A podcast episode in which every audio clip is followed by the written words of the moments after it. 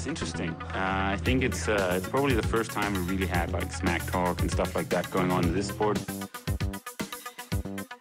He's definitely been more successful here I mean, in, in Hawaii. But I've beaten him up many times, and he knows that when all the people aren't around him patting him on the back and he looks at himself in the mirror at night when there's no one else, he knows I'm the real deal. Some people talk and they never won Ironman in Hawaii, so I could talk. I won twice.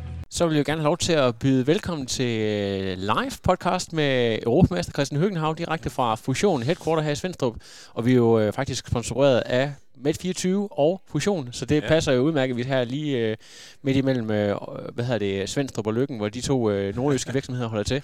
Ja. Men øh, det er jo, øh, vi, vi beklager, øh, at vi er blevet lille smule forsinket til at starte med. Men, Fordi øh, der sker så mange spændende ting heroppe. Der sker så det- mange vanvittige ting. Og prøv at se Ja. den væg, der er blevet lavet til ære for os. Nå, ja, det, ja. Og dig, midt i det hele.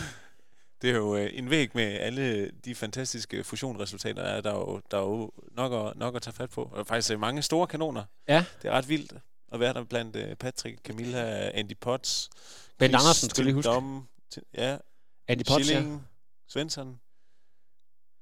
Er Miki Toholt, er det ham, der er? Toholt, ja. ja. Ja, ja. Ej, men der er, der er virkelig... Øh, der er virkelig nok at tage. Hvem er det, der ikke har noget tøj på? Øh, det er et godt spørgsmål. Ja. Jamen, det kan vi jo sidde og kigge på længe. Men, øh, men øh, lad, os lige, øh, lad os lige gå tilbage til øh, at tale om øh, weekendens resultater. Europamester, det havde du måske nok ikke lige regnet med. Eller det havde du måske. Øh, ja, men det altså... Ja, efter sejren i Hamburg, så øh, har jeg egentlig øh, prøvet at, at optimere, altså fordi jeg har været vanvittigt motiveret, ikke? og så prøver man at finde alle de steder, man kan, kan optimere, og jeg synes, altså jeg tror, det, det har måske været den, den bedste blok af træning, jeg altså, sådan, til, nogensinde har haft. Ingen og, skader, ingen øh, små... Øh, Ingenting, og har virkelig knaldet nogle gode sessions af, og ikke det der med, ikke, at det ikke kun var en, men du ved, at det var på hinanden gentagende over mange uger. Så øh, altså, jeg, jeg følte, at jeg var i vanvittig god form, men øh, og at det bare er gået den rigtige vej siden, og egentlig har fået lagt endnu et lag på. Men det er også altid, en ting er det der med at, at føle det i træning, det har jeg prøvet, og så kommer man til race, og så fejler man fuldstændig. Øhm, da jeg gik det der ned med, altså, med mindset om, at jeg vil prøve at gå efter at vinde, og så samtidig skulle jeg heller ikke gøre noget, der kunne kompromit- kompromittere optakten Op til Hawaii selvfølgelig, ja. som vi også skal komme ind på her lige om lidt. Dig og øh, Morten Brammer, måden I øh, kommer ind øh, til racet på, er jo også sådan lidt, det er jo ikke bare noget med, I, øh, I, sådan, du, altså, I, I får trænet om morgenen, øh, kører derned, træner om aftenen, øh, og altså en meget, meget kort øh, op, optakt, øh, sådan, ja, så lang tid som muligt i, i vanlige om, omgivelser i Aarhus. Øh, prøv lige at, at fortælle om, om hele det der setup, øh, der leder ind til konkurrencen. Jamen, øh, altså generelt så, så øh, det der med ikke at skulle være ude af sine øh, vante rammer i alt for lang tid, eller så skal man være så lang tid et sted, at man ligesom kan, kan komme ind i, i rytmen der. Øhm, så ja, planen var jo egentlig bare, at vi kørte derned tidlig, øh, tidlig torsdag for at kunne nå øh, morgensvømning med AGF.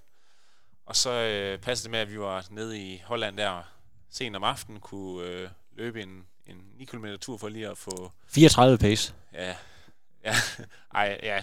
Og så, øh, jamen lige få, du ved, sådan lige få lidt blodgennemstrømning igennem benene, og så, jamen, øh, søndagen gik med alt muligt tjuhaj og stas, men øh, Der var, det var, det var øh, ganske fint. Du, du, du er sådan lidt øh, deres posterboy dernede. Altså nu har du lige vundet i Hamburg og øh, kommer ned som en af de der, der bliver nævnt som, øh, som favorit. Og der er en del presse øh, arbejde dernede.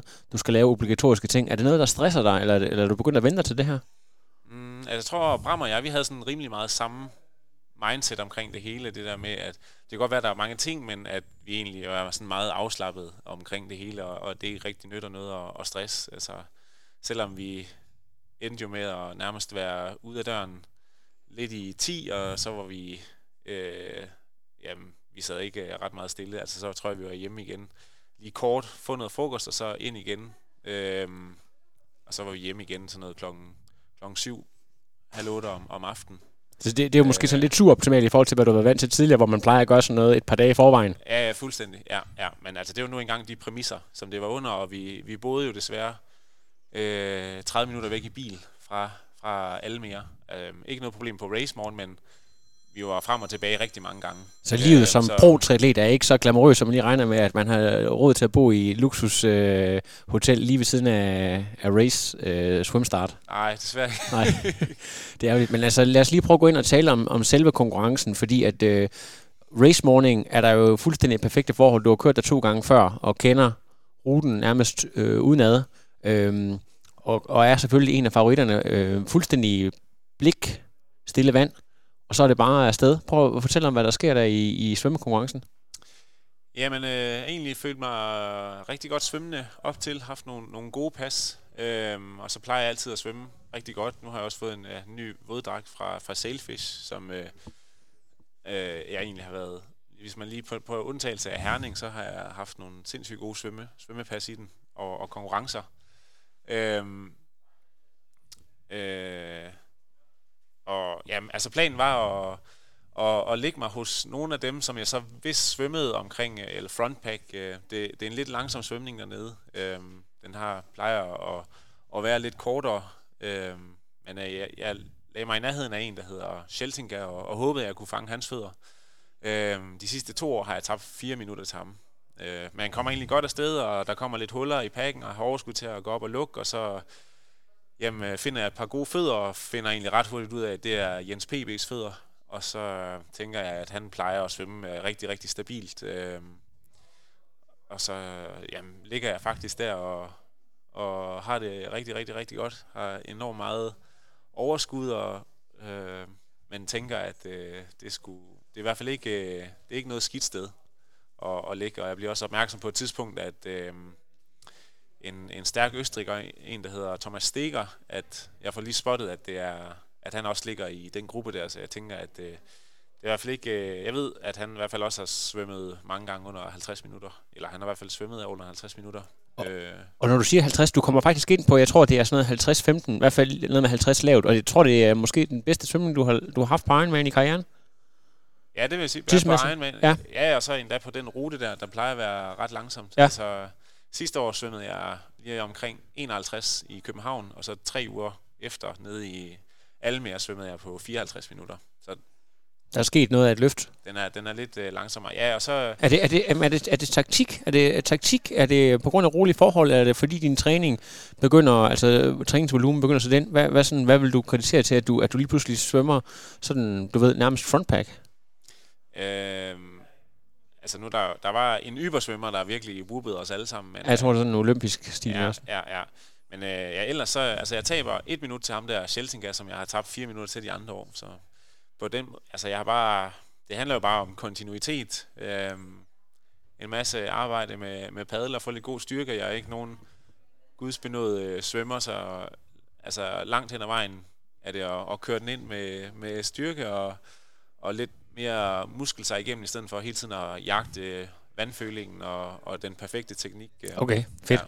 Ja, men det er, jo, det er jo spændende. Så kommer cyklen, der er jo din paradedisciplin, og der er de begyndt at, at snakke en masse. Der, der var lidt øh, noget morsomt derude. Jeg tror, at de havde taget fejl af Jens Petersen Bak og dig, ja. Så de blev ved med at kommentere det lang tid. Det der med, at de havde Han måske godt... også flot på en cykel Ja, ja. ja, lige præcis. Øh, at, de, øh, at de havde øh, fået en forvarsel om, at der skulle komme en dansker, der kørte hurtigt, og så øh, troede de, at, at det så måtte være Jens PB, fordi han kom op af vandet en lille smule før dig. Men øh, øh, det går, øh, det går øh, både lidt som planlagt, fordi du selvfølgelig får trådt godt igennem, men, øh, men der er, ræsdynamikken er måske lidt anderledes i forhold til, hvad du lige havde forventet. Prøv lige at fortælle om det. Ja, altså, altså til min øh, store irritation, så er allerede et kort stykke ude af, af det her første cykelstistykke, der kan jeg se, at der er en, der hedder Thomas Stikker, der sidder på mit hjul, og jeg ved, at han har, han har lukket i, i, i 1.11 på, på halv Ironman. Øhm, han har ikke gennemført den helt endnu. Øhm, men altså, jeg tænker, okay, så han, jeg ved ikke, hvad han så, så løber han i hvert fald øh, rigtig, rigtig godt, ikke? Øh, så ham prøver jeg egentlig at se, om jeg kan, kan sætte, øh, og det går så ikke særlig godt.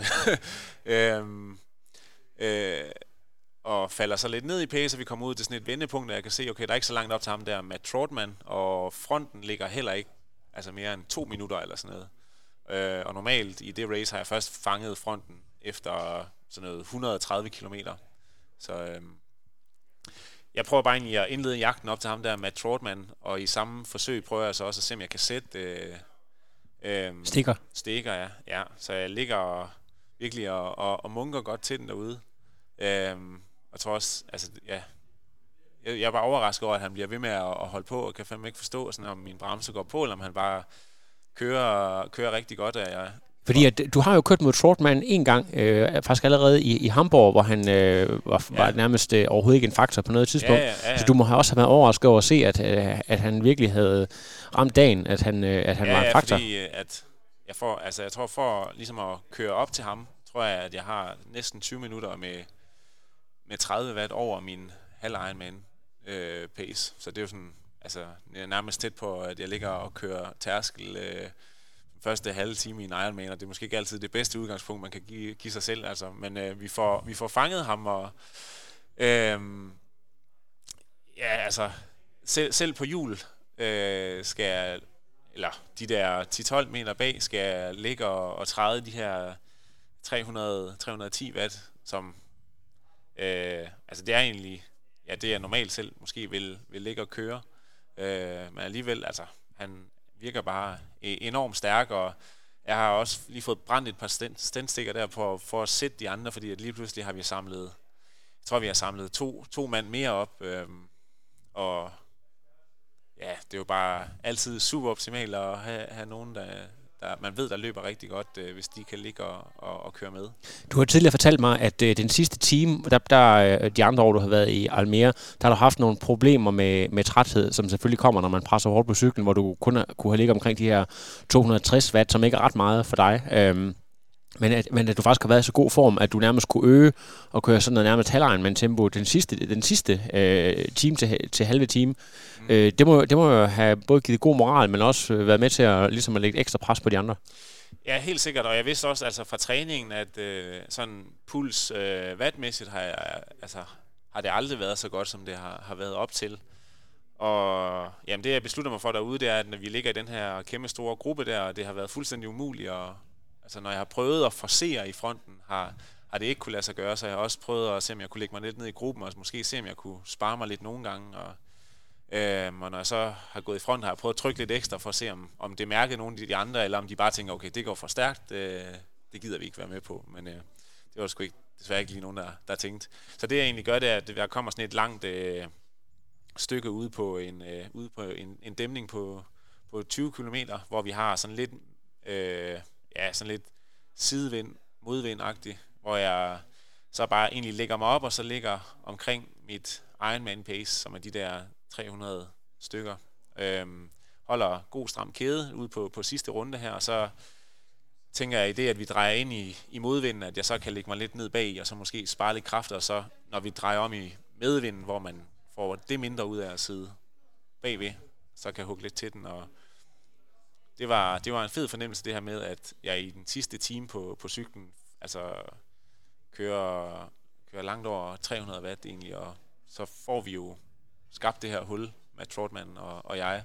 Og det, det, der så også er virkelig fedt, øh, det er, at han også, efter jeg har fået lavet det her hul selv, altså jeg får ham vinket frem, og han kommer frem, og så egentlig bare holder kæden godt stram, og så får vi lige taget et par skift ind til, ind til transition, hvor så, altså, jeg synes, øh, han er, det er, det, er, det er en mand, jeg har kæmpe respekt for nu, fordi at, øh, han, han kørte fandme godt. Det må man sige. Øhm. du, øh, du var faktisk tæt på at, øh, at øh, slå cykelrekorden, og du fortalte mig en lille anekdote. Der er en vis herre, der faktisk sidder på cykelrekorden, der, øh, der sendte en, en request til Belinda Granger, der har været sådan lidt øh, manager for racer her.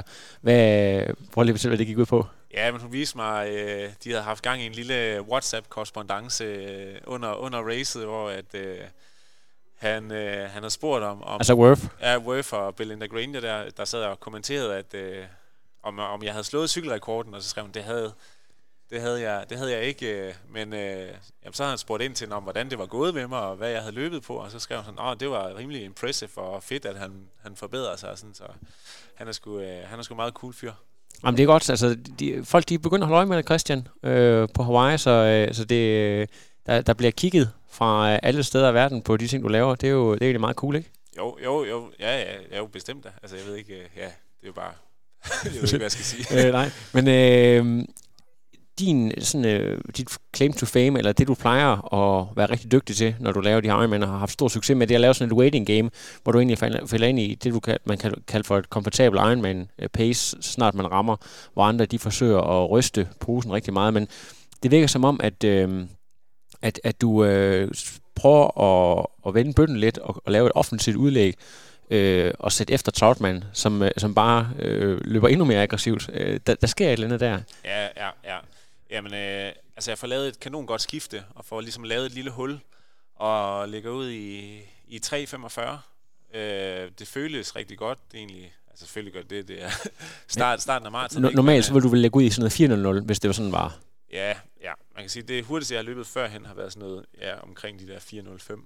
Øhm, så man kan sige, det var også ske lidt offensivt, men igen, altså, jeg har haft nogle øh, vildt gode træningsture, også sådan pulsmæssigt, øh, har, det, har det bare set rigtig, rigtig godt ud.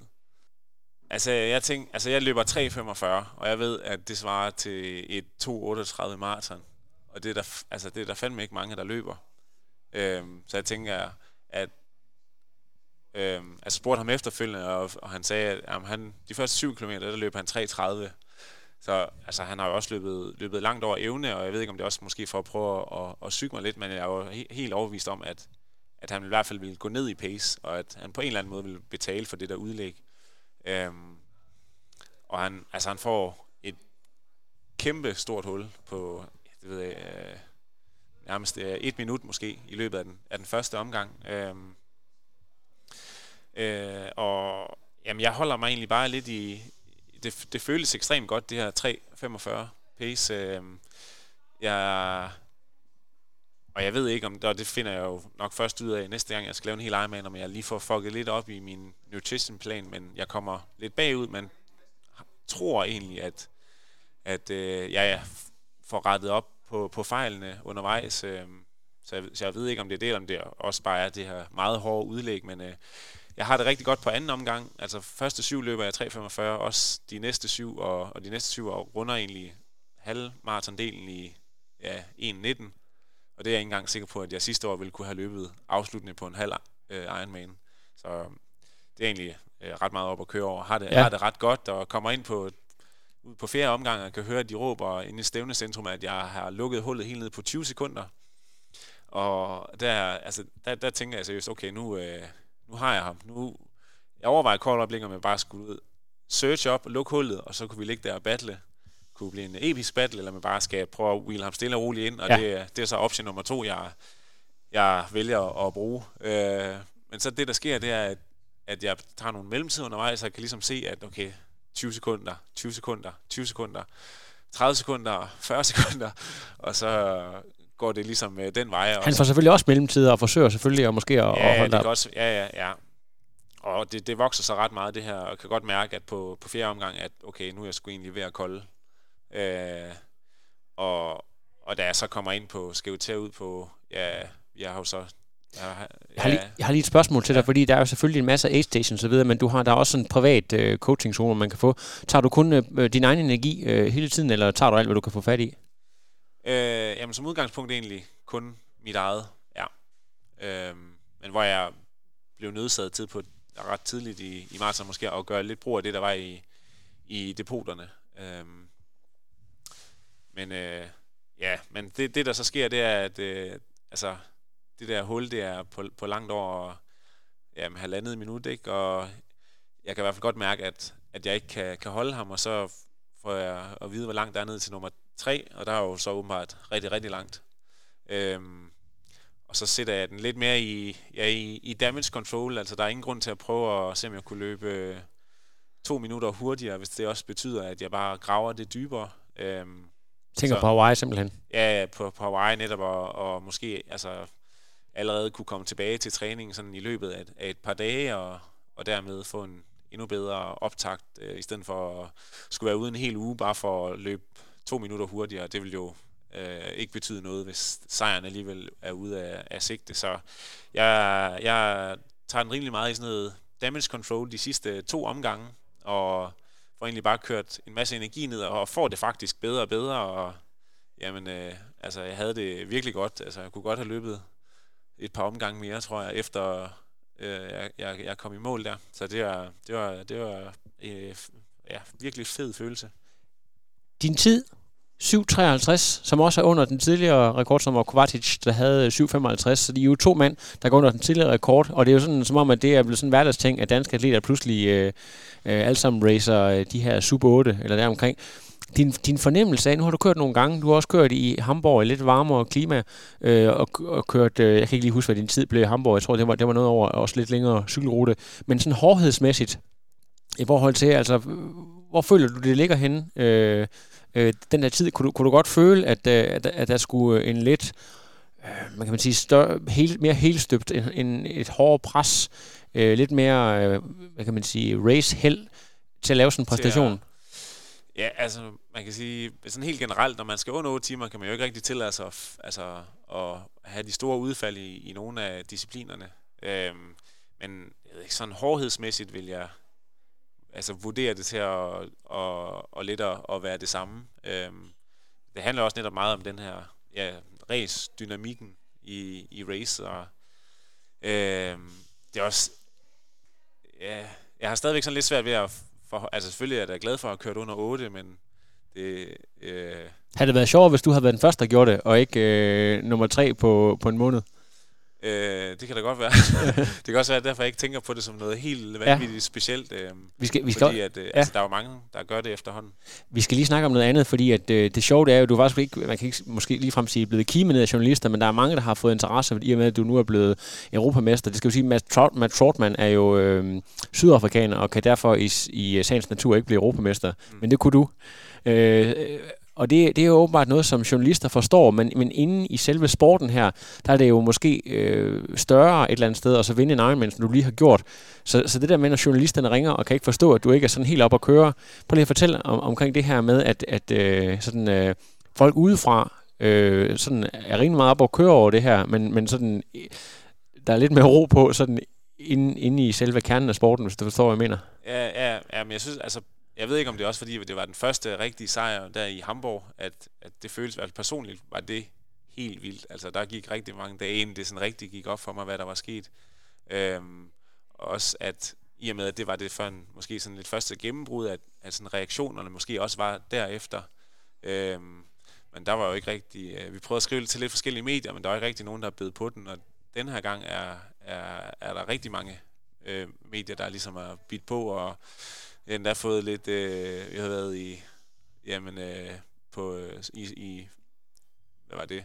Jeg tror egentlig, hvis man finder det på nettet, så hedder det fodboldmagasinet, men øh, altså vi var på, på DR Sporten øh, og med lidt øh, videoklip og sådan, øh, og, og det, det var vi jo ikke, øh, det var jo ikke øh, med, med sejren i Hamburg, så det er noget, det, at den almindelige befolkning nemmere kan forholde sig til, end det at, at, at vinde en Ironman et eller andet sted. Og det er jo også, altså, det er også igen svært, ikke? Fordi, øh, hvad, altså, hvad er niveauet i en Ironman? Altså, det er jo...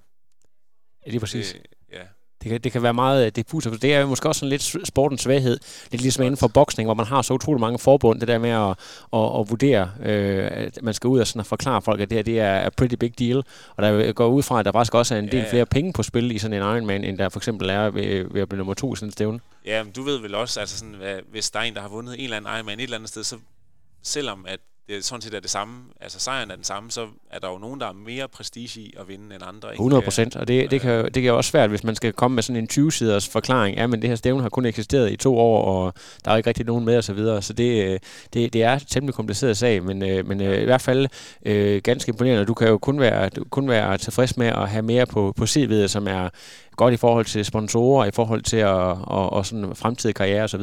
Ja, ja, helt sikkert. Ja, jeg er da også altså, øh, enormt glad. Altså, men øh, jeg kan også mærke, at, at det, der hvor fokus er, det er på Hawaii, så ja. at, at lige snart der er noget, der er gjort, så kommer det lidt i baggrunden, og så er det Hawaii, det handler om. Kenianer-mentaliteten. Ja. En halv time efter målgang, så er det bare så er det fokus på det næste. Ja, fuldstændig. Er det, nu skal, der, der er faktisk øh, folk, der har spurgt mig sådan øh, indtil, om ikke, øh, at det var lidt for tæt på. Det her med, ja. at, øh, at man har så stort et mål som Hawaii, og, og ligegyldigt hvor god form man er i, så vil træthed altid akkumulere over en sæson. Øh, dig og coach Rokkedals øh, overvejelser i forhold til at race Øh, så tæt på, der er jo nogen, der gør det. Worth skal også køre i Italien, øh, og du gør det sådan øh, fire uger før.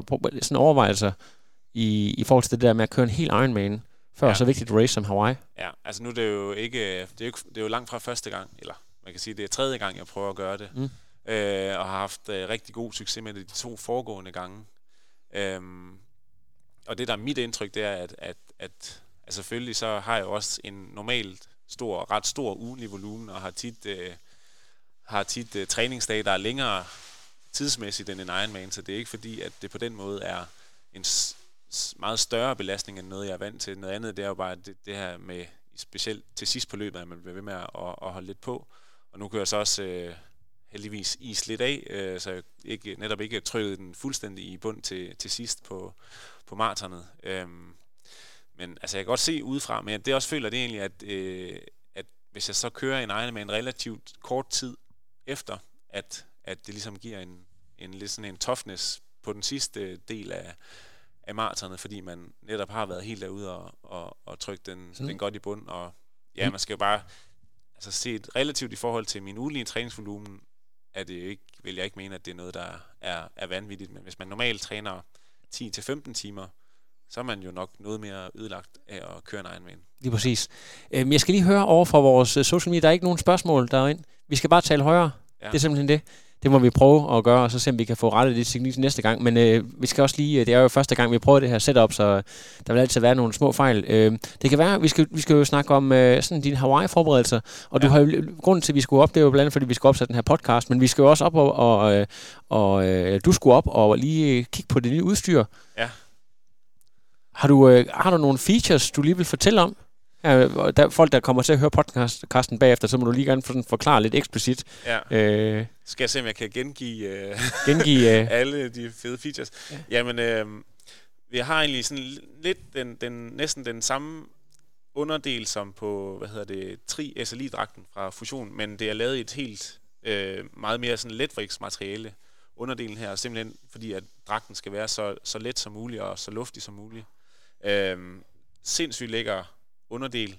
Så har vi øh, ja, skåret lidt i, i puden for netop, altså der er lidt mindre pude i, end der normalt vil være, også for at undgå, øh, ja, bare gøre dragten mere let og, og undgå, at, at det også den, den bliver for varm at have. Og så tager den egentlig rimelig meget udgangspunkt i, altså det ligner jo lidt, øh, hvad hedder det, bikeskinnet. Ja. Øhm, men foran har vi lavet, er der, hvad hedder det, en lidt mere ventilerende fordel, eller ja, øh, stof, og så har vi et, øh, så har vi, så er der blevet syet lommer ind i. Patrick til, Lange? Ja, til gels. Øh, så man kan have dem derude, så vi, så vi ikke øh, har, har noget ude på, der gør noget ved aerodynamikken. Øh, fordi at det er også det, der er så fedt, at øh, jamen, de, har, de har bare lavet en dragt, der er, er sindssyg øv er det sådan en, du kun kan bruge en gang, fordi at den sidder så tight, at den skal klippes af bagefter? Nej, nej, overhovedet ikke. Men den sidder rigtig godt. Så har vi også øh, ja, de, hvad hedder det, nogle, øh, de klassiske ærmer fra, fra bikeskinnet. Er der nogen, øh, det der jeg kan se, det er sådan lidt rillet, er det nogen, øh, er der nogen speciel grund til det? Er det noget med øh, en eller anden øh, vanvittig cooling-effekt? Eller? Jamen, det er airflowet omkring armen. Ja. Simpelthen. Det må være, det er sikkert øh, så, øh, vindtunneltest og alt ja. muligt. Det, der så er rigtig fedt, det er, at øh, der er blevet lavet et, et panel herom bagpå, hen over ryggen, øh, hvor man gerne vil have, at, at vinden ligesom skal, skal slippe. Øh, og det er, håber jeg, det er rigtigt, jeg siger, at det er en, en metervare, som kun Fusion og et andet mærke, som er dem, der producerer den gule trøje Tour de France. Øh, den øh, Ala Philippe, han kørte øh, enkeltstart i og smadrede alle de andre, at det er, at øh, det er de eneste, der har har rettigheden til at bruge den, øh, den metervare, øh, som skulle være altså, sindssygt aerodynamisk. Og der har vi ligesom et kæmpe, kæmpe panel her bagpå. Øh, så øh, det er en øh, hvad hedder det, tridragt, der er fuldstændig optimeret til, til at, at køre åndssvagt hurtigt på, på cyklen. Så det er dig og Jesper Svensson og, og et par stykker andre, der får lov til at køre den på Hawaii? Det håber vi. Det, jeg glæder mig helt meget. Den, er, den ser pissefed ud, når man har den på. Ja, det, ja. jeg har godt set den. den, I klæder hinanden godt, vil jeg sige. Ja, det er et godt match. Ja, jamen det, øh, det er jo sindssygt spændende, men, men udover selve materialet, så er der jo også en masse andre ting, der går ind i forberedelsen, og, og Louise, hun byder bare ind med spørgsmål. Hvis der er nogen, der sidder herude og følger med, så må I endelig øh, spørge specifikt ind til, øh, enten noget med EM, eller i forhold til de her Hawaii-forberedelser. Altså det, som adskiller øh, Hawaii fra alle mulige andre konkurrencer, det er det der med, at der er selvfølgelig et helt andet klima, og det kræver en masse helt specifikke forberedelser. Men heldigvis så har du jo selv øh, læst øh, idrætsfysiologi og så videre, og ved en masse om det, og har en til, tæt tilknytning til, øh, til Aarhus Universitet. Så det betyder jo, at du er tæt på... Øh, det her forskningsmiljø, øh, og I kan gå meget nørdet ind i sådan noget med, med varme øh, studier og sådan nogle ting. Kan du lige prøve at fortælle dem, hvad I har gjort, og, og, og kan det passe, at du også har, har talt lidt med Lars Nybo, der jo i sin tid hjalp øh, Torbjørn Sindballer rigtig meget med at forske det her varmeteknologi? Øh, nej, vi har haft planer om at, at have en lille snak med Lars Nybo, et uh, Skype-møde måske, fordi han har øh, enormt mange insights og arbejder, blandt andet har arbejdet med Torbjørn, men også altså til dagligt er det hans speciale i hvert fald. Det gør han i hvert fald enormt meget op i, det her med varme. Øhm, men øh, nej, jeg tog øh, kontakt til min øh, gamle speciale vejleder. Jeg vidste, at hun havde øh, nogle, nogle gode kontakter, og så øh, fik jeg lov til at komme op i Klimakammer op på Aarhus Universitet, hvor de kan Altså det er et helt unikt lokale, som der ikke, de ikke har andre steder i, i, i DK, øh, hvor at man kan simulere alt, altså luftfugtighed og temperatur, det er jo sådan, måske sådan det mest basic, men man kan bruge det til øh, enormt mange andre ting. Lige nu tror jeg, de har et, studie i gang med passiv rygning, og altså man kan lave alt derinde, det ligner noget fra 2. verdenskrig, men det er sindssygt fedt øh, lokale. Så der har vi været op og køre lidt forskellige intensiteter ved sådan lidt Hawaii-lignende forhold og luftfugtigheder, og øh, der har været en, en sød dame fra Team Danmark, Susanne, der har været over og, og analysere på, på mit sved, så vi ligesom finder ud af, hvor, hvor højt saltkoncentration der er i mit sved. Jeg ved, jeg sveder rigtig meget. Øhm. Men er der, der er noget med, at der er forskel på at svede meget, og så have en, øh, en, en høj øh, saltkoncentration? Altså det, det, det er sådan set saltet, der er det afgørende. Er det korrekt forstået? Jo, altså der, der, der er stor individuel forskel. Jeg tror sådan, altså hvis du tager et gennemsnit over befolkningen, så så de fleste vil have omkring de her sådan noget 4 gram per liter, øh, mister de i, hver gang de sveder en liter, mister de 4 gram salt, ikke? Øhm, men der kan så åbenbart også, der kan der være enormt stor øh, interindividuel forskel, så det kan være, at der er nogen, der kun sveder 3 gram, og så er der nogen, der kan svede helt op til 7 gram salt per liter. Øh, og jeg ved, at når jeg ligger og tonser i varmen der, så kan jeg i hvert fald godt smide øh, 2 liter væske. Det, der så kunne være rart at vide, det er, um, er, er der så en høj saltkoncentration i den sved, eller, eller hvor ligger den hen i forhold til ligesom at, også at skulle dejle hele det her med, med salt ind i, i hele den ligning, også netop fordi det er ekstra, altså ekstreme forhold, der er derovre, så det er ikke nok kun at have styr på, hvor mange gram kulhydrat du får ind, du skal virkelig også have, have styr på alt det, det udenom. Du, øh, det er noget med, at du rejser allerede derover øh, i næste uge, så du kommer til at være der cirka hvor meget er det? Næsten tre uger før konkurrencen? Ja, 18 dage før. 18 dage før, ja. som er sådan, og det ser også, der er flere af de andre proer, der rejser det er vel optimalt. Jeg ved, der er mange, der, der tager øh, og bor på Maui, øh, for at undgå lidt stress. Har du øh, haft nogle bestemte valg i forhold til, hvor du vælger at bo, og hvad du vælger at gøre? Øh, nej, egentlig ikke. Det har lidt været, øh, hvem der lige har tilbudt et sted, hvor vi lige kunne bo til en start i hvert fald. Øh, de, vi skal bo lidt, blandt andet lidt hos øh, Michels hus og Camillas, og så når min familie kommer ned, flytter vi op øh, godt stykke nord for Kona egentlig, en 30 minutter i bil, øh, og kommer så derved til at bo lidt væk fra alt det der race-stress, der kan være i, i ugen op til. Jeg tænker sådan, hvis man er der før, så er der ikke så, så meget gang, gang i byen, som der er i selve ugen. Men øh, der er mange, der ja. vælger, og fordi der er jo meget øh, tung trafik, altså det er jo ikke bare sådan, ja. øh, altså det, det er jo øh, sådan rimelig store byer og store veje og sådan noget ja, ja, det. Sådan som, som en, en home trainer, er det noget, der du kunne finde på at tage med for at kunne træne lidt mere sikkert derovre? Det kan man sige, altså sådan optimale verden, der vil jeg helt sikkert med at have så alt sådan noget med at få det transporteret med. Og sådan, øh, det, øh, det, er meget, meget omkosteligt, ikke? Jo, jo. jo. Så det, det bliver i hvert fald ikke den her omgang. Jeg tænker, at det, det, det skal vi nok gå. Altså, jeg har min kæreste med dernede, og vi tænker, at vi nok skal finde ud af en eller anden model, hvor at, at det kan fungere. Det er netop det, det handler om, når jeg kommer derned, det er at, at få de sidste nøglepas i bogen, så det er ikke fordi, at, at det, er, det er helt vildt og voldsomt, jeg skal ned og, og lave dernede. Når du har haft så meget succes going into the race, som man, som man taler om, altså masser af selvtillid. Altså dit mindset, når du kommer ind, det der med, selvfølgelig de fleste, de siger, at top 10 på Hawaii, det er jo, så, så øh, hvad hedder det, kan det betale sig i forhold til pengepræmier og så videre. Det er jo en rimelig stor udskrivning. Men altså, kan, du allerede tillade dig det nu, og så sige, men et top 10, det er det, du går efter? Eller vil du sådan øh, gå lidt mere over og så sige, men det er en, en læreproces, og top 15 eller endda top 20 vil også kunne være tilfredsstillende for dig? Ja, nej, jeg bliver egentlig ved med at holde fast i... Jeg lavede en målsætningsplan med Torben tilbage i 2017. En femårsplan, øh, hvor at, at det, der var det ultimative mål, og det er i hvert fald mente dengang, jeg troede på, jeg havde potentiale til. Altså det, jeg kunne presse potentialet til, og det var altså det absolute drømmemål, det var en top 10, men det var først fem år ude i fremtiden, og nu står jeg her tre år efter og er et, et år foran i målsætningsplanen. Øhm, så altså det, jeg vil sigte efter derovre, og som vil være et drømmemål på nuværende tidspunkt, det vil være en, en top 15. Og, og det kan godt være, at det lyder fæsent i, i manges øh, ører, men altså det, det er der, de, de allerbedste kommer. Og hvis jeg kunne køre en top 15 derovre, det vil være, altså så vil det være, måske, så vil jeg mene, at det var så det største resultat, jeg så vil have opnået indtil, indtil da. Indtil da. Ja. Øhm, jeg så skal jeg lige igen høre, øh, om der er nogen, der spørger. Der er ikke nogen, der spørger. Jeg ved ikke, om folk de har måske ikke fået fri fra arbejde nu, men øh, det gør det også ting meget nemmere for os.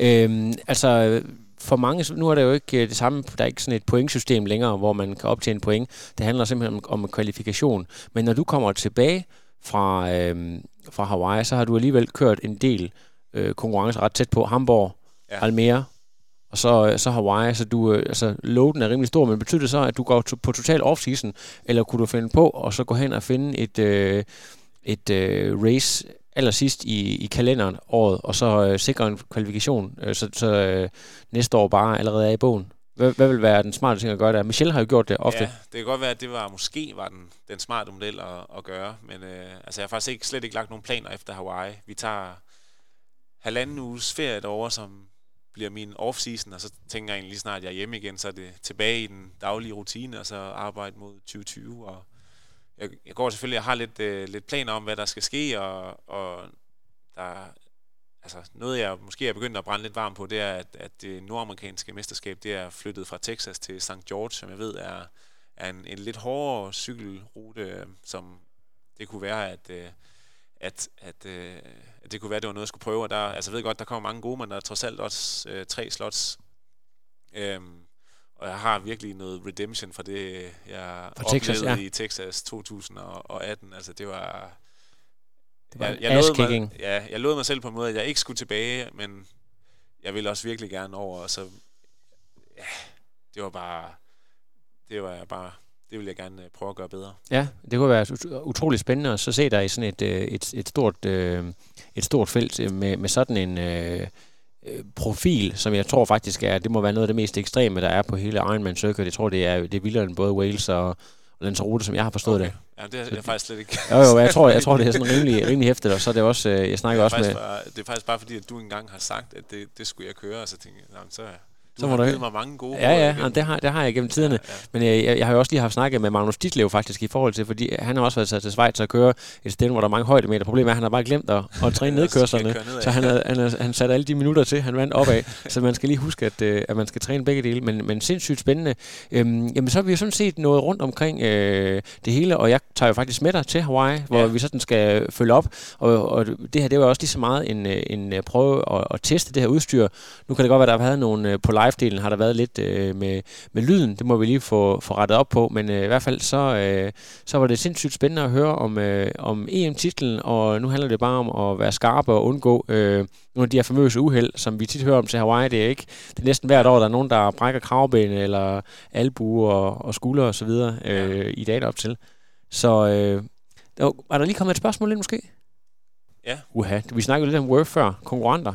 Ja, øh, altså man kan sige, det bliver jo en helt anden dynamik, og altså jeg glæder mig virkelig til at se, hvordan det er at være i det, ikke? Øhm, In the thick of it. Ja, jeg har snakket med... Øhm, du, du kommer jo, undskyld, jeg, altså, du får lov til at snakke alt det, du ja. vil før, men man ser jo tit det her med de her Uber-bikere, der er lidt, lidt tilbage, øhm, og, og Kinley har faktisk været en af de få, der har formået at bridge, øh, og du, altså, du skal vel også være meget heldig, hvis du kommer med di- direkte i frontpack. Altså, du skal vel forvente at være et par ja, minutter tilbage. Jamen, jeg, jeg regner ikke med at være med i frontpack. Det vil, hvis, hvis jeg gør det, og folk følger med, så fordi jeg har en rigtig, rigtig god dag. Ja. Øhm, men altså som udgangspunkt havde jeg jo tænkt, at jeg kommer op lidt efter, i, i hvert fald den chasing pack. Altså jeg kommer helt sikkert til at ligge et par stykker foran, tænker jeg, og så kommer der sådan main packen, og så kan det være, at der kommer øh, en lille bitte pack øh, bagefter, hvor at øh, man kunne forestille sig sådan nogle typer, som måske er worth med den, og måske er han med i pakken foran. Øhm, men det var også sådan en, hvor Kienle godt kunne ligge i øh, Dreitz, Sanders, Boris Stein. Øhm, så det er lidt at lige finde ud af, hvem af dem, jeg skal sidde på, prøve at sidde på smækken af. Øhm, jeg snakkede lidt med Belinda Granger og hvad hedder han, en, der hedder Thorsten Rat, en, der er indehaver af, af Tri Rating, som er egentlig, han er sådan en kæmpe talnørd og har faktisk rigtig mange gode insights om, hvordan race bliver kørt og sådan. Og, og jeg har fået ham til at, han vil gerne udarbejde en, øh, en lille rapport fra hans synspunkt om, hvordan han mener, at jeg skal køre, og hvem der kunne være gode at sidde på hjul af. Han mener for eksempel, at det vil være, måske være selvmål, og altså selvfølgelig skal man ikke lade en mulighed passere, men hvis man kommer op med Sanders, så er det måske, skal man være lidt forbeholden, fordi at han tit kan køre med hovedet under armen, og, og altså selvfølgelig vil han kunne lukke hullet, men det kan godt være, at han lukker hullet for hurtigt, altså bruger for meget energi på at lukke hullet, og, og dermed altså ligesom koge over, eller man, eller jeg i forsøget på at følge med ham vil, vil koge over, så at umiddelbart så var hans bud sådan en som Boris Stein, der kører hårdt, men, men meget mere jævnt, at han vil være et bedre bud at sidde, sidde på jul af, men øh, jeg har fået ham til at, at, at, at udarbejde en, eller anden, en lille rapport, som han, som han vil sende, og så øh, er det jo også netop øh, et sted... Øh, det er øh, triathlon sportens svar på Moneyball. Det der med, hvor der sådan er, er fuldstændig statistisk ja, ja, men, evidens for, hvordan der bliver kørt og så videre. Ja, altså både i start, men også sådan, lad os sige, man, øh, altså de forskellige scenarier, der kan være, det kan være, at jeg kommer med op, bliver kørt op til frontpacken. Hvordan synes han så, at, at jeg vil skulle reagere der? Hvor, hvad, hvad er det typisk, man ser? For eksempel så siger han, at, at øh, halvdelen af, af feltet eksploderer, efter de vinder fra Harvey. Øhm, så det, nødvendigvis behøves man ikke sidde med i, i frontpacken, når man rammer Harvey, og selvom der er 5 km op til, til frontpacken, så skal man ikke øh, lade sig syge af det, fordi at man kommer til at hente langt størstedelen af dem. Og øh, der er også nogle, nogle steder, efter man har vendt fra Harvey, hvor han mener, at det kunne være godt at sætte nogle searches og sådan noget ind. Så jeg glæder mig til at se, hvad han finder på. Vi skal lige øh, nævne også noget med vægt. Det var også noget, som Belinda Granger øh, snakkede om under live-transmission, at man kan se på det, du har tabt øh, en lille smule. Den her balancering mellem øh, at ramme den, øh, den rigtige racevægt til Hawaii og, og vægtens betydning i det hele taget. Kan du lige prøve at sætte på på det? Jo, altså jeg tror, efter Hamburg, så gik jeg rimelig meget all in. Og tror jeg, der tabte jeg i hvert fald ret meget. Og noget, altså, jeg endte i hvert fald med at se, se rimelig tynd ud på et tidspunkt. Øhm, så øh, tror jeg, jeg fandt en lidt bedre mellemvej, øh, hvor at jeg egentlig nok tog lidt, lidt på igen, og og så tror jeg, jeg har fundet sådan lidt et, et stabilt leje, men altså jeg har fundet ud af, hvor meget ja, det egentlig betyder for mit løb. Og øhm, altså, så må vi se, hvordan her i, i perioden op til lige, lige bliver i, i forhold til, til det punkt, for jeg tror også, der, der ryger altid lidt på sådan op til en Ironman, og lige i, i dagene efter, måske også fordi, at træningsloadet er, er så lavt, som det er. Øhm, men øh, prøv at holde mig inden for øh, ja, inden for, hvad jeg måske lå omkring der i, i Almere, og så, så tænker jeg helt klart, det er et, øh, jeg tror, jeg har et kæmpe øh, sådan, hvad kan man sige, øh, potentiale der i forhold til, at hvis jeg kan smide lidt hen over efter Hawaii, fordi at der er det okay at gå en lille smule på, på kompromis med, med træningen, men øh, jeg, jeg tror i hvert fald, der er, der er meget for mit vedkommende at, at hente der. Ja, interessant. Super. Ja. Det, der er, det er jo en sådan helt videnskab for sig selv, alt det her. Der er med, folk, der har eksperimenteret med alle mulige ting også. det der med, at lige pludselig er der mange, der øh, kommer til at leve vegansk, fordi at, øh, de også går meget op i tabs ja, og så videre. Ja, og nogen, ja. der, der går helt galt i byen og nærmest ødelægger deres egen karriere, fordi det ja, bliver... Øh, de ja, kommer man skal til. passe meget på. Ja. Men, øh, ja. Men, øh, ja. Er der andre spørgsmål?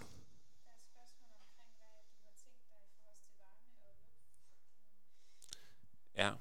Øh, man kan sige, man har måske set, at jeg har løbet med sådan et, et, et pandebånd, som for eksempel, det, det fungerer på den måde, at det ligesom får vandet til at fordampe lidt, og så køler de de der sten der. Men det der er på vej, det er, at luftfugtigheden er så høj, at det er netop også derfor, at, øh, det, ja, at man netop får det så varmt på Hawaii, fordi at hvis man bare går derover normalt som, som øh, minimand, så øh, sveder du en hel del, men sveden fordamper ikke fra huden, og dermed bliver du heller ikke kølet af. Og det er også derfor, at altså, der er jo, hvis der er de der 30 grader derovre, det er ikke fordi, at det er specielt varmt jo, men det er netop koblet med den høje luftfugtighed, at det er enormt ubehageligt at være derovre. Så det er også noget, øh, hvor fusionen har været sindssygt skarpe, og de har også arbejdet med det lidt tidligere med nogle af de andre atleter, der har været derovre.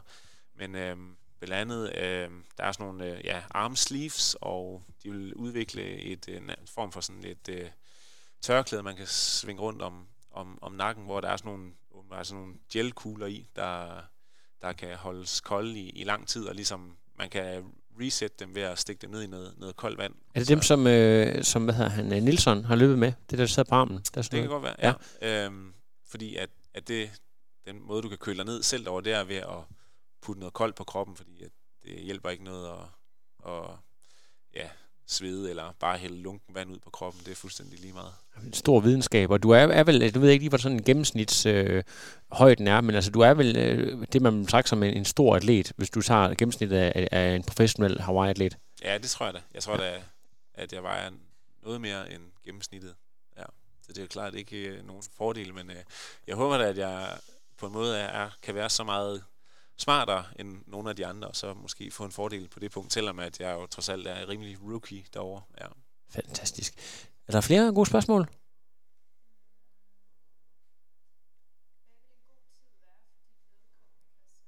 Kan man egentlig tale om, om tider på Hawaii? Øh, jeg vil sige... Øh, jamen, det er at vinde. Det ultimative mål, det er selvfølgelig at vinde. Det må det være. Ej. Ja, men det må også være... Altså, det er jo ikke, ikke fordi jeg vil give sådan et Wozniacki svar, men jeg tror, jeg holder fast i den der femårsplan indtil, ligesom, og det er det der også, der, der motiverer mig, at det var den, jeg satte for, for tre år siden nu, og, og det at kunne køre en, en top 10, det vil også, altså karrieremæssigt vil det også bare give en, en masse muligheder, som så vil gøre, at man derefter kan revidere planen, og så kan man jo sætte nogle, nogle nye mål. Og altså, rent tidsmæssigt, så er jeg øh, ligeglad med, hvad tiden bliver derovre, bare at jeg kommer i top 15. Jeg skal bare lige altså, høre, hvad, ja. hvad et, vores Niaki svar er. Er det sådan noget med, jeg spiller en god gang tennis, jeg kommer for at spille mit spil, ja, ja, og så er det ja. Hvad er dine forventninger? Ej, jeg tager en bold ad gangen. Ja, præcis. Ja, men, øh, ja. Så, hvad, hvad hedder det? Folk, de har lige 10 sekunder til at, at stille spørgsmål mere, ellers så... Øh, så padler du bare. Så padler vi bare her i øh, headquarter.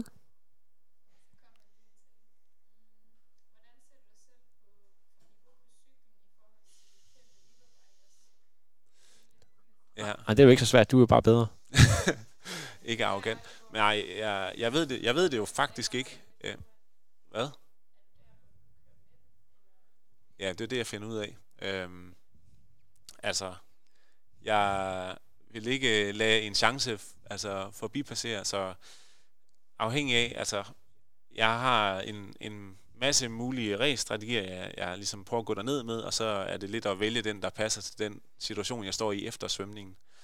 Og øh, så skal jeg være klar til igen at, at revidere, når jeg kommer ud og kan mærke, om, om det er holdbart eller ikke holdbart, når jeg kommer ud og ligger på hjul af nogle af de her yberbikere, fordi jeg ved jo også, at øh, det kan godt være, lad os sige, at jeg kommer op på og kan ligge bag ved Worth, okay, det kan være, at jeg ikke kan holde ham, måske, eller en Boris Stein. Jamen, hvis jeg ikke kan det, så, det, så vil jeg hellere cykle det langsommere, og så ved jeg, at bagfra kommer der en Mickey Weiss, som blev nummer 10 sidste år, nærmest kørt altså fra bagenden af feltet og fik kørt sig helt op på, på cyklen stort set. Så jeg ved, at, at han, han kommer i hvert fald bagfra, så ham vil jeg måske altid kunne komme op på hjul af, og han vil, du ved, hans, toppen af hans niveau vil måske lige være blevet taget af, i og med at han måske bruger lidt mange kræfter på at, at køre hårdt fra start. Øhm, der kommer også en Bart Ernots bagfra, der heller ikke svømmer altså særlig prangende, så altså jeg har, jeg har mange muligheder for at, at, ligesom at kunne, kunne være med og lidt justere i, i, i planen. Ja. Så, ja. David McNamee også en af de her, øh, som på min, ej, jeg ved faktisk ikke, om han, om han svømmer frontpack. Men, jo, øh, det tror jeg, men så cykler han ufatteligt dårligt, men løber så løber ret godt. Ret godt, ja. ja. Okay.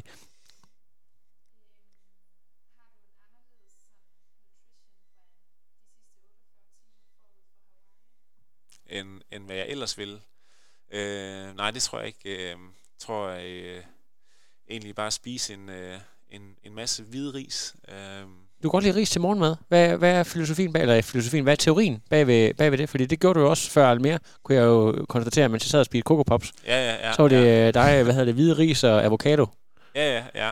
Øh, ja, men jeg ved ikke, øh, altså jeg prøver egentlig, jeg har ikke nogen former for glutenallergi eller noget, men jeg ved ikke, øh, synes nogle gange godt, at, at jeg ved ikke, kan få lidt øh, væske i kroppen, og jeg ved ikke, om det er det, og man bliver jo bare sådan lidt overtroisk, ikke? Øh, så jeg prøver egentlig bare lidt at spise. Primære energikilde er nok sådan noget som bananer og ris de sidste, øh, i hvert fald dagen før, måske halvanden dag før, og ellers så få proteiner, der er lidt fordøjelige i form af lidt kylling, øh, og, og æg, og så egentlig også huske at få øh, lidt, lidt fedtstof ind. Øh, hvis man laver en overdreven carboloading, kan man også risikere, at, at kroppen automatisk vil favorisere altså kulhydrat, så man egentlig bare går og, og brænder i kulhydrat af, selvom du har enormt lav intensitet. Så det er godt lige at, at mixe øh, kosten, kosten lidt op med lidt Du har nævnt fedt. på et tidspunkt, at du har eksperimenteret lidt med mængden af mad, mængden af ris, for eksempel du spiser. Det der med, at du... Øh, altså, jeg synes, du spiser nogle gigantiske portioner, men der er en eller anden teoretiker, der mener, at du faktisk skulle- skulle spise endnu mere. Prøv lige at fortælle om det. Ja, ja, det er... Jamen, jeg ved ikke, hvem, hvem skal man sammenligne ham med. Det, han hedder Jøjkendrup, og er... Altså, han er the go-to guy, når det handler om sports nutrition. Altså, han, han har lavet alt, hvad der er at lave, og hvis han skriver noget, så er det som regel. Altså, så er det sådan, det er, ikke? Um, og han, You can handle Ja. the truth. og han, har- han, har- han har... Jamen, de har lavet sådan et studie, og han, han er så kommet med nogle anbefalinger, så jeg, at øh, skulle man køre en konkurrence over fire timer, så skulle man, kunne man med fordel indtage et sted imellem 300 til 400 gram kulhydrat. Og det er jo, altså, det er ekstremt meget, hvis øh, man kan sige, 100 gram ris, det er næsten 100 gram kulhydrat, men når det så bliver kogt, så stiger vægten vel lige med 200 gram eller sådan noget. ikke? Så det, det er ret mange ris, man vil skulle spise, så jeg har bare prøvet ligesom at, at lidt at op den mængde, og også fordi, at jeg 7 i 13, sådan ikke har nogen problemer med at, at have rimelig meget fylde i maven, og så skal præstere samtidig med. Altså, nu nu er det ikke, fordi vi sådan skal blive latrinære her, men det der med at så komme af med noget af det her mad igen, altså det er jo faktisk også en helt disciplin i sig selv. Det er jo sindssygt vigtigt, at man, øh, at man ikke har noget til at ligge og skulpe i maven, som man ikke skal på toilet for mange gange. Specielt fordi, at hvis man skal race noget som det her, det er altså ikke super nemt at komme af, og man kan godt være, at man kan, man kan urinere, men det der med at så skulle lave nummer to, det er altså ikke øh, noget, jeg vil anbefale. Eller hvad det, Gaber han siger? Der er ikke mange toiletter ude på, på Queen K. Øhm, Ja, men altså, det handler i hvert fald også altså lige så meget i dagene op til. Ja. Øh, ja. Øhm, så jeg prøver så... Jeg, dagen før forskyder jeg sådan lidt min måltidsrytme, så jeg spiser en kæmpe stor frokost, og så prøver jeg at is lidt af hen imod øh, aftensmaden, så jeg er sikker på, at, at der, der, der er god gennemgang om morgenen, og så løber jeg altid sådan lige, jeg kalder sådan en poop run ja. inden øh, morgenmad. Ja, hvad med, hvad med booster eller, eller Red Bull øh, Ja. til lige at sætte gang i? Ja, også lidt, ja. Ja, fantastisk.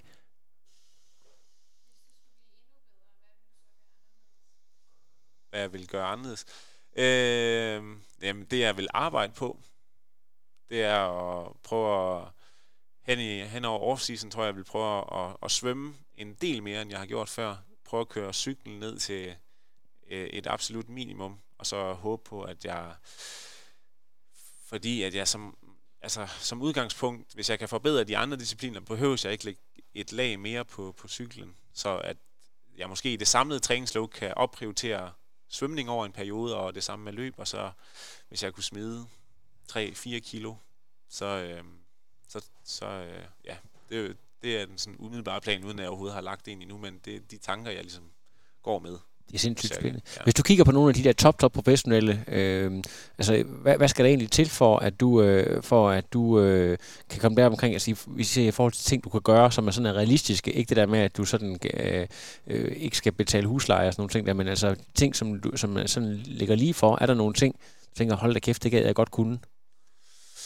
Øhm, altså i forhold til sådan dagligdagen, eller Ja, dagligdagen eller, eller træningsmuligheder. Der er jo mange, der så rejser de et bestemt sted hen og er der i, Nå, i flere perioder ja. og sådan ting. Det, det, altså, jeg synes, det er fedt at kunne have muligheden for at tage afsted på nogle træningslejre en, en gang imellem. Øhm, også for at komme ned i nogle varmere forhold, specielt hen over vinteren. Og sådan, men jeg er altså, kæmpe stor fan af det træningsmiljø og fællesskab, vi har i Aarhus. Så det er ikke, øh, jeg, kunne aldrig, jeg tror aldrig, jeg kunne se mig selv for eksempel flytte til Girona og så bo dernede. Øhm, I hvert fald ikke, ikke med det miljø, vi har lige nu.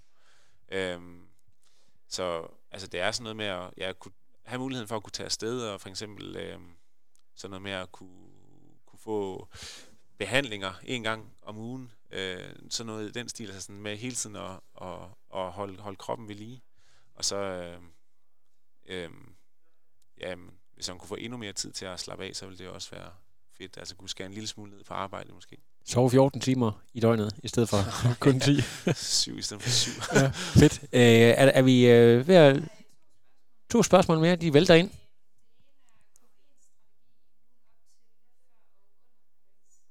Det er jo noget med, at det har tidligere været sådan noget med, at folk de, at de vil ikke drikke cola eller kaffe og sådan noget, for, ja. fordi at det noget med, så kan man få det her kick. Er det noget, du tror på? Øh, altså, der er jo, altså, studier tyder på, at koffein stadigvæk har, eller det er, det er bevist, at øh, øh, selvom du er sådan en habituel kaffedrikker, så har du stadigvæk en effekt af, af koffein. Øh, det man så har set øh, i studie, det var for eksempel et, hvor at man øh, over øh, 20 dage med den samme gruppe, hvor man også havde sådan en, en washout-periode, hvor at man ligesom de kaffenettede øh, forsøgspersonerne. Men altså, så det, var ligesom, det, det var den samme gruppe, så det blev sammenlignet med sig selv, men der tog de, jeg tror det var sådan noget 300 milligram, så kørte de øh, test hver dag. Øhm, og der så man egentlig, at hvis de ikke havde taget koffein i en periode op til, altså, så øh, fik de faktisk et lille ekstra boost. Øhm, og så så man så en lille bitte aftagende effekt, men det var ikke ret meget. Jeg snakker ja, 1 eller 2 procent men at de så stadigvæk præsterede bedre end uden koffein. Så, altså, og det der lidt var konklusionen, det var, at, at man må sådan lidt gøre op med sig selv om, hvis du kigger på det hele billede, ikke om, øh, hvis du skal undvære kaffe i, i to uger, øh, bliver du så en, en, en bedre atlet af det, eller er det i virkeligheden bare et kæmpe irritationsmoment, øh, ikke at kunne få lov til at nyde og slappe af, øh, hvis du kan få det med en kop kaffe, eller kan du godt leve med det, og så, øh, hvis du kan det, så vil jeg da klart anbefale at skære det ud, men skal man, øh, hvis man mener, at det ligger ud over kvaliteten i, i dagligdagen og skulle gøre det, så, øh, så tror jeg, at man i sidste ende præsterer bedre ved at så drikke sin øh, daglige kop kaffe. Hvis nu det var mig, vil du så anbefale mig ved Teoren Performance, at jeg tog en stor øh, booster, som jeg jo altid plejer at gøre, hvis jeg skal køre hårdt, eller, eller øh, skulle man hellere tage det i en koffeinpille, som er sådan mere koncentreret, hvis du sådan kigger rent performance? Øh, jeg tror, med booster vil det nok være, du skal nok du skal drikke rimelig meget booster. Vil, mm. Jeg tror, der er 30 mg, ikke? Du skal måske have 3. Så skal du drikke 1 liter booster, inden du skal i gang. Det skulle så heller ikke være første gang, det var sket. Nej, men øh, ellers så, øh, så, så tror jeg, det er altid nemmere at gøre det i pilleform. Det er meget mere, mere styret. Øhm, og der er også altså, studier, der tyder på, at der åbenbart er en eller anden mekanisme i, i det her med, hvis man drikker, får koffein igennem kaffe, at at du får selvfølgelig det mentale boost, men at, at det sådan rent neurale, altså som koffein har en indvirkning på, øh, at, at den, den er lidt aftagende. Så Fedt. Ja, ja, piller. Godt. Jeg ved ikke, om det, om det sådan var, om vi kom med om sådan svar. Jeg får, fik du svaret på sådan uh, din egen, sådan, uh, om du har en decideret strategi Nå, i forhold til? plan. Øh, jamen, jeg er gået mere og mere væk fra, jeg har egentlig, øh, før i år har jeg altid taget koffein, øh, før svømmestarten, øh, men tror egentlig, og, og var lidt i tvivl om det også var med til at få mit spændingsniveau alt for højt op. Også fordi, at det netop er en lang konkurrence, ikke? Øh, så jeg tror på, at der, der kører adrenalin så meget, at der har jeg ikke behov for det. Og, og på, som udgangspunkt på cyklen har jeg egentlig heller ikke behov for, for koffeinen, fordi hvis jeg har brug for koffeinen til at, at holde min watt, jamen, så kører jeg simpelthen bare for hårdt. Ikke? Øhm, så nu har jeg prøvet at, ligesom at skyde det så meget, og, og tog det i, for eksempel i Almere, tog jeg det først, øh, da en gang jeg manglede 5 minutter af cyklen, så jeg ligesom fik boostet efter en, en 10 km inde på, på, løbet. Så der får man, jamen, det er sådan lidt en guldråd, man kan have, og det er også først til sidst, at du skal makse ud, ikke? Så der er ikke, øh, som udgangspunkt har du ikke øh, behov for, for effekten, før at du skal trykke den helt i, helt i bunden. Fedt. Ikke på Ironman i hvert fald. Nej.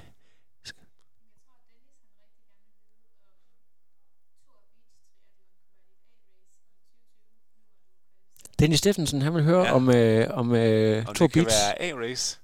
Ja, det kan da godt være. Altså, det er et, jeg faktisk er sådan, er sådan uden bullshit. Altså, jeg godt kunne tænke mig at køre. Ja, vi havde jo, der var faktisk, øh, hvad hedder han nu, Patrick øh, Nielsen var jo med sidste år, og der Camilla og sådan der kommer altid et eller andet, så du kunne godt være hovednavnet næste år. ja, ja, det kan da godt være. ja, Men det er, da, det er da et fedt stævne, altså. Ja. Jeg, vil, øh, jeg er sikker på, at Dennis han godt vil give dig startnummer, hvis du kommer. Ja, ja.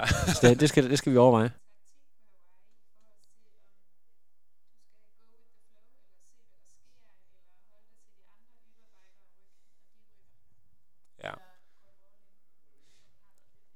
Men igen, altså den endelige race-taktik har jeg, har jeg ikke lagt endnu. Øhm, og for, altså, venter selvfølgelig på, at jeg lige får de der insights fra ham, uh, Torsten der, ja. der, jeg håber, der kommer til at lave en rigtig, rigtig god analyse af det, og, og så er det jo lidt at, netop at lave, altså se om man kan forudsige samtlige tænkelige scenarier, ja. og ellers så synes jeg, at jeg plejer at være god til at, at revurdere race-strategien, når jeg ligesom er derude, øh, og igen, at der, der er mange muligheder, altså det der med at kunne komme op med frontpacken måske, og så ja, der er også den detalje, at der altid er øh, en eller to, som aldrig kommer til start, som det altid, synes jeg altid, det er. Ja, så øh, nemlig, man kan først ja. lave sine planer, når man sådan, du ved, nogenlunde ved, hvem der er 100% sikker til start. Ja, ja, men jeg skal nok, øh, det kan vi måske også snakke, når vi er på Hawaii, øh, når racetaktikken er endelig på plads, øh, så vil jeg da gerne prøve at rulle den ud. Og se, hvad der, ja. hvad der sker. Og det er jo øh, primært danskere. Det kan være, der sidder en enkelt tolk derude, der sidder og oversætter podcasten her, så ja, nogle af konkurrenterne, de...